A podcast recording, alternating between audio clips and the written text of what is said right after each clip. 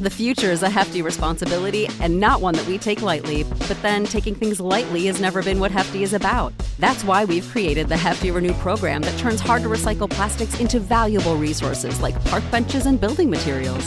To participate, simply fill up an orange Hefty Renew bag with accepted items, tie it up, and drop it in with your regular recycling. That's it. It's that easy. It's time to rethink recycling with Renew. Particular valued resources may vary by geography. More info available at heftyrenew.com. Save big on your Memorial Day barbecue, all in the Kroger app. Get three pound rolls of juicy 80% lean ground beef for $3.49 a pound with a digital coupon. Then get select varieties of flavorful Powerade, Body Armor Super Drink, or Arizona tea for 77 cents each, all with your card. Shop these deals at your local Kroger today, or tap the screen now to download the Kroger app to save big today. Kroger, fresh for everyone. Prices and product availability subject to change. Restrictions apply. See site for details. Привет, меня зовут Саша Заяц, и я взрослый. Вы слушаете «Что-то на взрослом» – подкаст студии «Толк». Мы понимаем, какое сложное сегодня время, как всем нужны опоры и те самые взрослые инструкции к жизни. Поэтому сейчас фокус подкаста на решении возникших проблем. Присылайте нам в Инстаграм сообщения о том, что вас беспокоит, текстом или голосом, как удобно, а мы будем вам помогать. Сегодня поговорим про новую реальность на рынке труда. У меня в гостях Наталья Живова, HR-эксперт, карьерный коуч и консультант. Наташа, привет. Привет. Привет, Саш. Расскажи, пожалуйста, что сейчас в целом происходит на российском рынке труда из-за сложившейся ситуации? У меня есть ощущение, что новых сотрудников сейчас вообще никто не ищет. Действительно, много компаний приостановили свою работу на российском рынке, и сейчас мы видим уже по последним данным, что это цифра около 300 компаний. Но что я тут хочу сказать важного, что нужно читать очень всю эту информацию внимательно и стараться не впадать сильно в панику сейчас, потому что приостанавливают не значит уходят с рынка на совсем. И сейчас действительно степень неопределенности очень высокая, и многие главы компаний и бизнесов просто не могут принять окончательного решения. Поэтому первый вывод, который мы можем с вами сейчас сделать, это то, что почти весь наш рынок находится в такой стадии ожидания. Заморозка найма есть, но не везде. То есть сейчас мы видим, что все еще, если мы заглянем в HeadHunter тот же, если мы посмотрим в Telegram каналы с вакансиями, мы видим, что вакансии есть, и многие компании продолжают функционировать в том же режиме, даже набирая людей. Мы видим это в бизнесе, фарм-бизнесе, мы видим это в ритейле, российских производителях, IT многих сервисах. Поэтому, да, конечно, будут происходить изменения, компании будут реагировать на ситуацию, и, возможно, мы еще не видим окончательной ситуации на рынке, но на сегодняшний момент мы все еще продолжаем работать, все еще продолжается найм во многих отраслях, и даже люди, клиенты, которые ко мне приходят на карьерные консультации, меняют работу и находят там новые оферы для себя. Нам пришло очень много сообщений от слушателей, которые поделились своими проблемами и переживаниями, связанными с работой в это кризисное время. Предлагаю сейчас начать помогать им с решениями этих проблем. Давай послушаем первое сообщение. Ребята, привет! Меня зовут Катя, и последние три года я создаю креативный контент для соцсетей, и в основном это Инстаграм. Вчера эту площадку признали экстремистской, и пока что она работает, но тенденция, конечно, неутешительная. Многие диджитал-специалисты пропагандируют переход ВКонтакте, но, честно говоря, контент ВК меня удручает. И у меня есть вопрос. Глобально я задумываюсь, что, может быть, стоит поменять сферу на более стабильную. Кажется, будто креативные профессии сейчас а, в очень шатком состоянии, никому не нужны шуточки в интернете, и непонятно, непонятно, есть ли будущее у креатива и какое оно будет. Под стабильной э, сферой я здесь подразумеваю, конечно же, как неожиданно IT и, например, для себя освоение новых профессий типа технического писателя или тестировщика.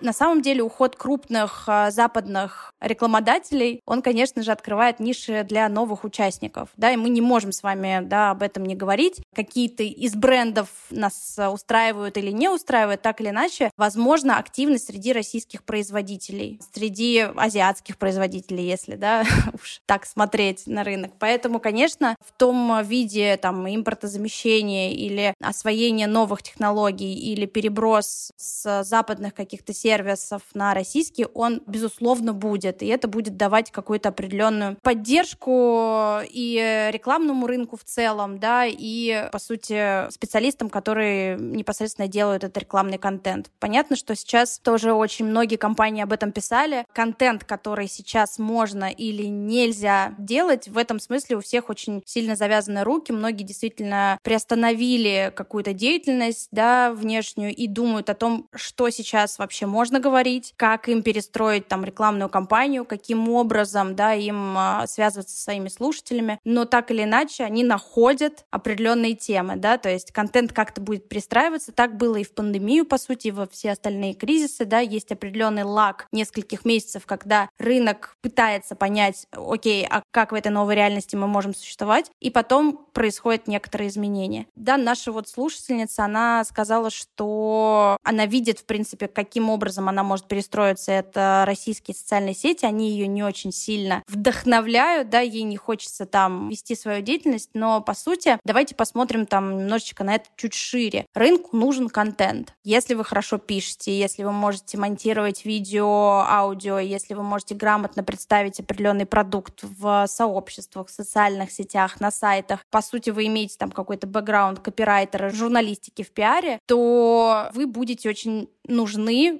разным отраслям. Да, это может быть IT-сфера, это может быть вообще производственные какие-то компании, это может быть онлайн тех а, направления, это может быть какие-то маркетплейсы и онлайн-ритейл. Там тоже есть маркетинг, и там тоже есть роль контент-менеджеров и продюсеров, которые должны будут взаимодействовать с аудиторией и продвигать этот бренд. Поэтому прежде чем что-то резко менять, э, куда-то уезжать или абсолютно там 360 переворачивать свою профессию, надо критическое мышление включить, найти в себе аналитика и проанализировать, окей, если я делал определенную работу в этой нише, что я могу сделать для других э, отраслей, например? Окей, где еще мои навыки могут быть применимы? А что, если я немножко подучусь и сделаю, например, себя не только копирайтера, но и начну работать с видео? То есть чуть расширять и область, в которой вы можете применить свои знания, и чуть расширять то, что вы умеете делать. Может быть, действительно пойти подучиться, но не резко совершенно новому чему-то, да, а надстроить над свои навыки что-то еще, чтобы быть более уникальным специалистом на рынке. А если все-таки хочется поменять профессию, то в какое время лучше это делать? Ну, просто кризисное время — это хорошая мотивация или не очень хорошая мотивация? Да, ты знаешь, для многих это как раз подспорье для того, чтобы что-то изменить. На самом деле многие пишут и рассказывают о том, что как раз в кризисной ситуации произошли какие-то сильные изменения в их жизни, на которые они раньше не решались. И это на самом деле очень зависит от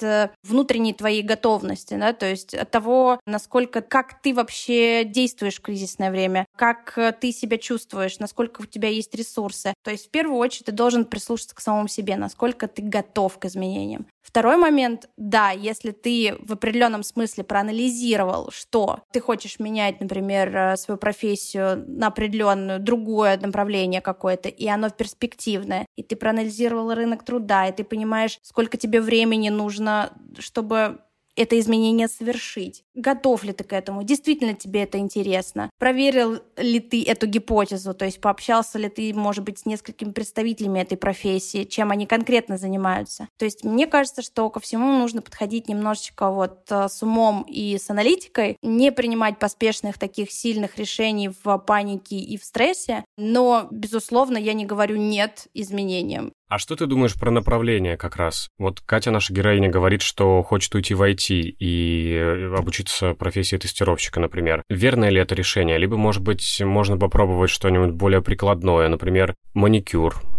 парикмахер, не знаю, сантехник.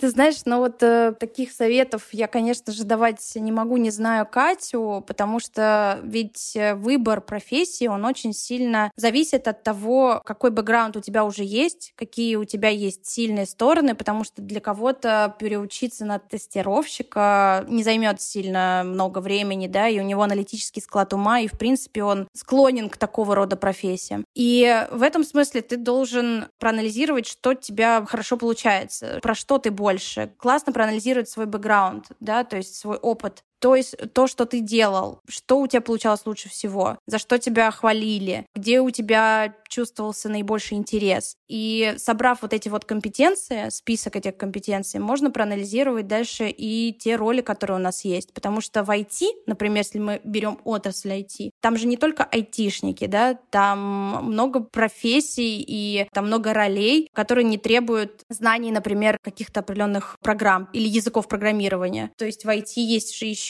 такие около айтишные роли, которые не подразумевают э, знания, опять же, языков. Все это аналитика, это работа с базами данных. Есть профессии в маркетинге, которые на стыке между IT и такими гуманитарными маркетинговыми ролями. То есть это digital маркетологи, это e-commerce, те, которые тоже очень много работают с цифрами и с данными, но при этом находятся в отделе маркетинга и занимаются продвижением. На самом деле для того, чтобы принимать решения, нужен очень глубокий анализ. Вот это первое, за что я всегда топлю и о чем я прошу всех моих клиентов и коллег для того, чтобы принимать решения, пожалуйста, проанализируйте себя и рынок. Сопоставьте эти две структуры. Где то, что вы умеете, сейчас необходимо? Где в каких областях то, что вы хорошо знаете, и то, что у вас хорошо получается, может понадобиться сейчас. И я уверена, что таких направлений можно найти много. Нужно просто хорошенечко проанализировать.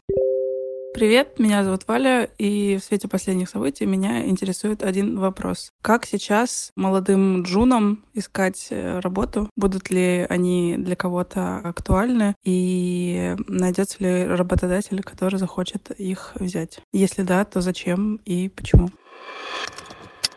Джуны будут нужны всегда. И молодые специалисты, специалисты с небольшим опытом, это те, кто делают как раз что-то руками, которые непосредственно осуществляют операционную деятельность, поэтому они будут нужны всегда. Вопрос, где и вопрос, каким именно джуном ты сейчас являешься. То, что ты должен знать сейчас про себя, это если у тебя совсем нет опыта работы, то куда, на какую стажировку ты можешь сейчас пойти, если сейчас эти стажировки проанализировать, да, потому что как раз сейчас время лета, и должны были начаться стажировки в компаниях. Вполне возможно, что в иностранных компаниях они будут приостановлены, потому что это кост бюджета, да, определенный, то есть, скорее всего, они будут, возможно, либо уменьшаться, либо останавливаться, но, опять же, да, есть э, много российских компаний, есть компании, которые не будут их совсем убирать, может быть, да, будут просто уменьшать, посмотреть, где есть стажировки, посмотреть, где ты можешь поднять весь свой нетворкинг, поспрашивать друзей, друзей, друзей, где ты можешь поработать бесплатно, получить какой-то опыт, да, небольшой на каком-то маленьком проекте, и отправлять свое резюме, подготовить очень хорошо свое резюме, проанализировать рынок, выбрать направление и такую занимать проактивную позицию. Все так же много набирают джунов маркетплейсы, Озоны, Wildberries, э, да, те же Яндексы. Есть э, и большие были стажировки всегда в FMCG-компаниях и в консалтинге. То есть там компании Unilever, Coca-Cola брали ежегодно огромное количество джунов себе. Консалтинг. Сейчас он немножко перестраивается, но они не уходят совсем, да, они как раз локализуют здесь бизнес, то есть международные проекты уходят, остаются российские, но так или иначе все консалтинговые компании большой четверки, прайсы, Эрстон Янг и так далее, они все остаются. Требуются джуны для небольших каких-то проектов, это какие-то больше около айтишные сервисы новые появляются, да, или, например, происходит какое-то какой-то новый проект, какие-то стартапы небольшие, им всегда нужны руки, на самом деле, на полставки, на частичную занятость. И здесь вы можете поднабрать немножко опыта и потом уже претендовать на более какую-то высокую роль в большой компании. То есть посмотреть еще масса телеграм-каналов с вакансиями, где как раз есть направление стартапов, например, да, то есть ты можешь посмотреть небольшие проекты и стать частью, да, этой команды, где-то, может быть, бесплатно, где-то за небольшие деньги, но хотя бы набрать какой-то опыт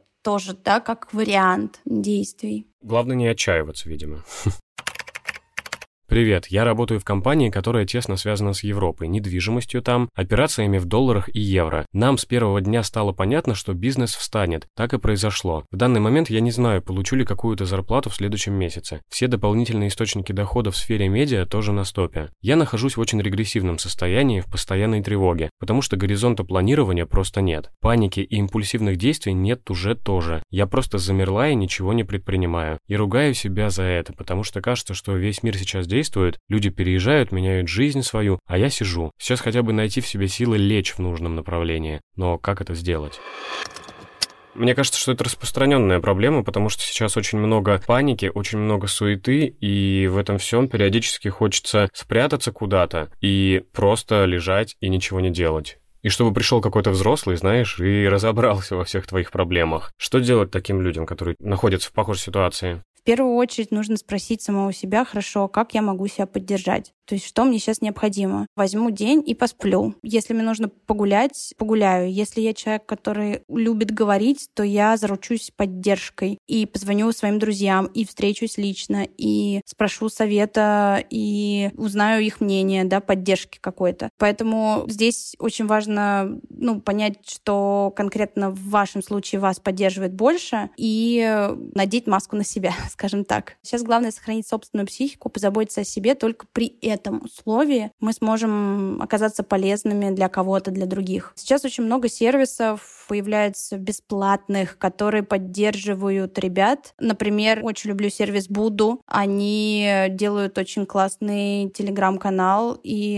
это marketplace, по сути, с карьерными консультантами, менторами из разных отраслей. И в их телеграм-канале каждый день практически какие-то представители разных профессий, разных индустрий высказывают свое мнение о том, что у них там происходит сейчас. То есть, опять же, вы сужаете спектр новостной ленты до одного-двух каналов и сужаете ее таким образом, что именно в ключе того, что будет полезно именно вам. То есть, окей, я буду слушать только про IT, потому что я там, или я буду слушать только про fashion, потому что я работала там в этой индустрии. Мне важно понять, что происходит именно с этой отраслью, будет ли она как-то меняться.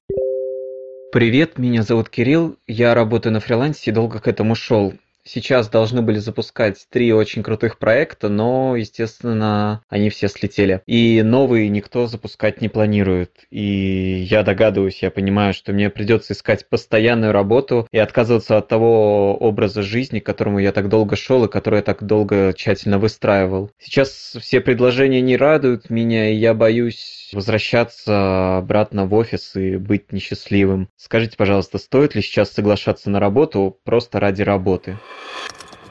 Давайте критически взглянем на рынок, проанализируем ситуацию. А реально ли вы будете несчастливы внутри компании? Возможно ли совмещение как бы фриланса и какого-то найма, парт-тайма? А может быть, есть действительно на рынке какая-то классная небольшая IT или стартап-компания, которая будет, э, с одной стороны, вы будете внутри компании как бы в найме, но при этом у вас будет возможность там работать в любом месте, в любое время. То есть, на самом деле, может быть разные варианты событий. Не обязательно обязательно, что либо черный, либо белый. Вот как бы слышится, что человек находится в стрессе, и у него либо так, либо так. Я был на фрилансе, а теперь ничего не может быть. Нужно понять, в какой сфере человек работал, что происходит в этой сфере сейчас, есть ли там новые стартапы, новые появляющиеся какие-то, может быть, да, аналоги российских э, каких-то производителей. И есть ли там какие-то классные компании, которые на самом деле могут ему позволить быть частично фрилансером, частично в найме, потому что такие вещи до кризиса происходили очень часто. И даже крупные компании брали ребят, например, на партаймовую какую-то проектную деятельность. Было очень часто и с ролями в IT, в маркетинге,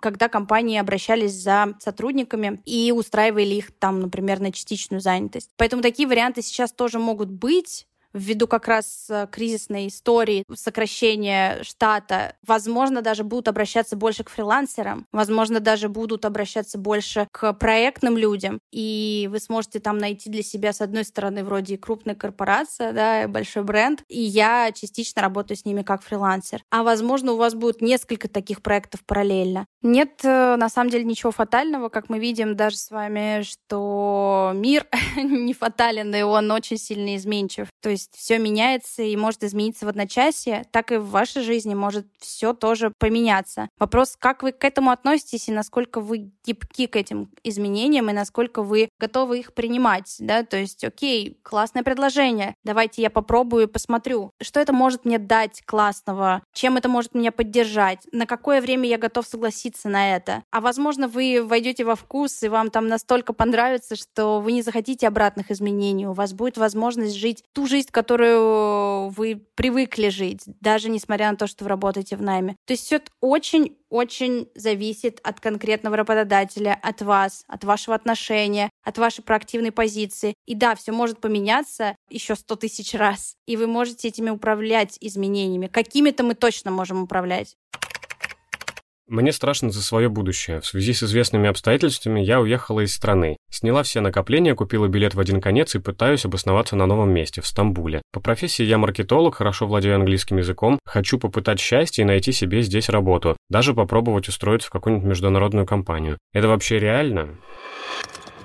Ох, уж эти импульсивные переезды. У меня на самом деле первые дни тоже была постоянно мысль о том, что нужно куда-то бежать, что-то придумывать, что-то искать. А потом я понял, что это, наверное, будет еще большим стрессом, чем оставаться здесь и решать проблемы с изменениями, которые происходят здесь дома. Безусловно, отвечая на этот вопрос, мне сложно сейчас ответить за турецкий рынок. Э, может ли, вот не знаю, девушка это или молодой человек, может ли он или она найти там работу и международную компанию, опять же. Но то, что звучит про опыт, да, это, в принципе, достаточно большие плюсы. Есть английский, есть э, профессия маркетолога, которая может быть онлайн или в digital среде. Поэтому, да, безусловно, есть возможность попытать счастье и попробовать себя в новой стране, но для этого, опять же, нужно подключать много-много внешних каких-то атрибутов, факторов, анализ рынка, нужно искать э, сообщество, изучать политику компании, изучать какие-то административные нюансы страны, изучать право, если это локальный какой-то бизнес, если это иностранная компания, все равно есть определенные нюансы, по которым они берут э, экспатов, да, или там иностранных. То есть очень много на самом деле вопросов, я вот, исходя из вопроса, я не знаю, ответил ли уже он себе или она на них, готовы ли там, да, разрешение на работу, есть ли где жить и так далее. То есть очень много вопросов, я не знаю ситуации, но однозначно, да, у нас многие, там, я сейчас слышу, IT-ребята, маркетологи находят себя в международных компаниях, переезжая в Грузию, в Турцию, на Кипр и в другие какие-то страны. Работа есть, можно найти, но никто не отменял конкуренцию Никто не отменял того, что сейчас очень много людей русских переехали и действительно там создают друг другу конкуренцию в том числе. Поэтому нужно быть то же самое. Проактивным, хорошо изучить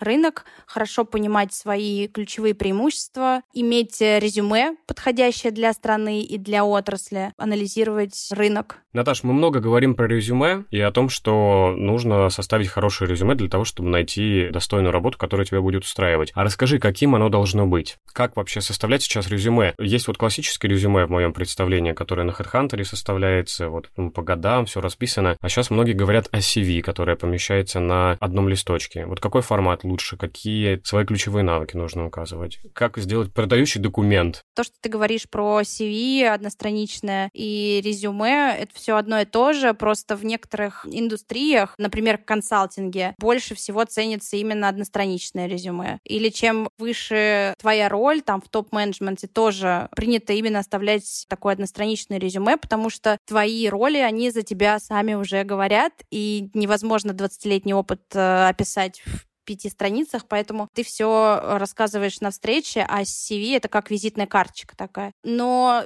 что самое главное, я хочу сказать про резюме, оно должно быть кастомизированным под конкретную вакансию. То есть э, нельзя иметь одно унифицированное резюме, рассылать его везде. То есть сейчас что будет происходить? Скорее всего, на рынке, конечно, будет расти конкуренция. Это надо понимать. Мы с вами сейчас много об этом говорили, про проактивную позицию, но помимо этого действительно будет достаточно достаточно много людей на рынке, больше, чем возможностей, больше, чем вакансий, поэтому на одну вакансию я предполагаю, что будет еще больше количество резюме. И это значит, что еще меньше времени у рекрутера или у человека, который просматривает резюме, будет на то, чтобы принять решение, подходите ли вы под ту или иную позицию или нет. Поэтому нужно сделать так, чтобы с первых секунд было понятно, про что вы и что вы подходите под эту роль. Соответственно, прежде чем отправлять резюме на вакансию, если она есть у вас, перед глазами есть какое-то описание, то вы должны кастомизировать это резюме под нее. То есть, если там написано, условно говоря, что есть э, требование, чтобы человек, ну, допустим, вел подкасты, да, там, или имел э, опыт э, не только ведения, но и его там создания, упаковки или еще чего-то, то вы именно этими словами и описываете свой опыт, если он у вас есть. То есть, да, как-то подстраивать, я не говорю о том, чтобы придумывать и писать то, чего у вас не было, но именно описывать тот опыт, который у вас был, теми же словами, для того, чтобы у рекрутера быстро произошел матч, склейка, и он быстро принял решение, что да, вам нужно позвонить. Оно должно быть обязательно, конечно же, коротким, максимально коротким, нельзя его расписывать на 5 листов, но и не обязательно его упрощать в один, сокращать и убирать все, то есть вполне достаточно двух-трех страниц, но все равно будут обращать внимание именно на последний опыт последних пяти лет. То есть это вот прям то, что у вас должно быть точно в резюме, то, что должно быть хорошо прописано, кастомизировано и, конечно же, достижения. То есть э, не нужно описывать ваши обязанности строчками 12 буллетов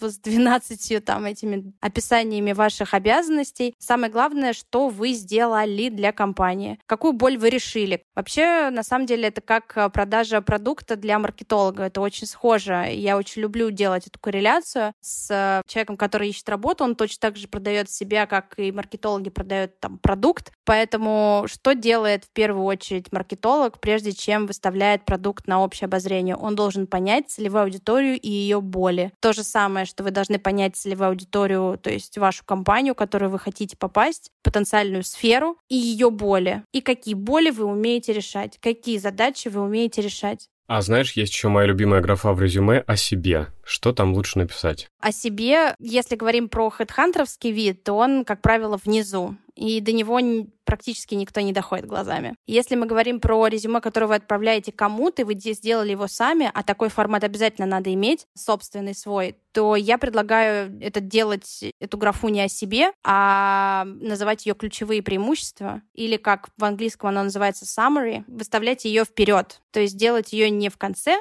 а после шапки. То есть вы тем самым подчеркиваете еще раз свои ключевые преимущества. То есть вы указываете, грубо говоря, делаете такую этикетку товара. Что самое ключевое у вас есть? Какие самые крутые компетенции вы имеете. Буквально 2-3 основных пункта, потому что резюме, оно все равно длинное, достижений много, какие-то достижения могут э, не прочесть сразу, да, и какие-то достижения рекрутер может э, не заметить, а вот этот пункт, который под названием «Мои ключевые преимущества», или просто «Ключевые преимущества», или «Summary», под шапкой, перед тем, как вы начали описывать свой опыт работы, скажет, например, работодателю самые важные вещи о вас, что вы были там частью частью такого-то проекта, или что, например, у вас опыт э, руководства людьми столько-то человек, или что вы имеете обширные навыки там копирайтинга и в общей сложности написали столько-то текстов. Сейчас формулировки нужно смотреть конкретно с каждым, но там должны быть что-то очень сочное, что-то про вас, что-то очень ключевое и, опять же, отвечающее на боль работодателя. И это тоже можно кастомизировать, каждый раз менять, подстраиваясь под вакансию конкретную. На самом деле, после нашего разговора мне стало поспокойнее, и какая-то надежда появилась. Это была моя цель, наверное, сегодня. Спасибо тебе большое. На самом деле, хочется всех поддержать,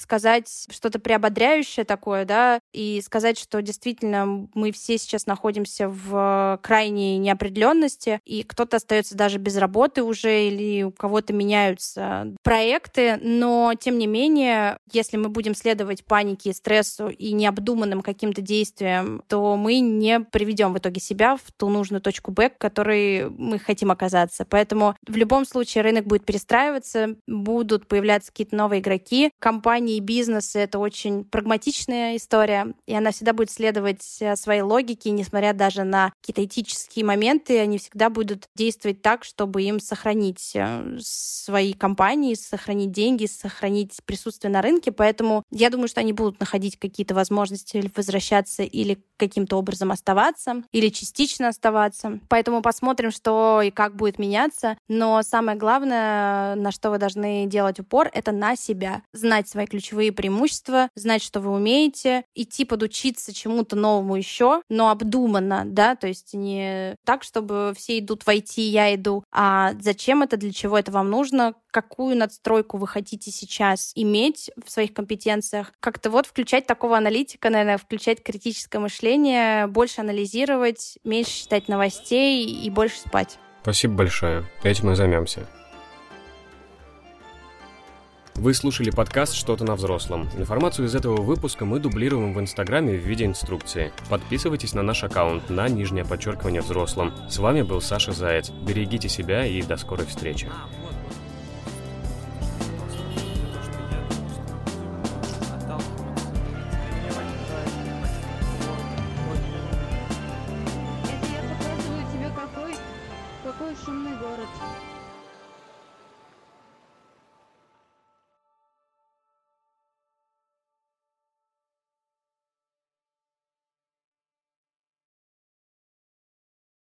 When you visit Arizona, time is measured in moments, not minutes.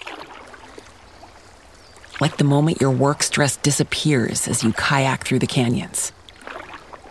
Or the moment you discover the life changing effects of prickly pear chocolate. But nothing beats the moment you see the Grand Canyon for the very first time. Visit a new state of mind. Learn more at hereyouareaz.com. When you need mealtime inspiration, it's worth shopping Kroger, where you'll find over 30,000 mouthwatering choices that excite your inner foodie. And no matter what tasty choice you make, you'll enjoy our everyday low prices, plus extra ways to save, like digital coupons worth over $600 each week. You can also save up to $1 off per gallon at the pump with fuel points. More savings and more inspiring flavors make shopping Kroger worth it every time. Kroger, fresh for everyone. Fuel restrictions apply.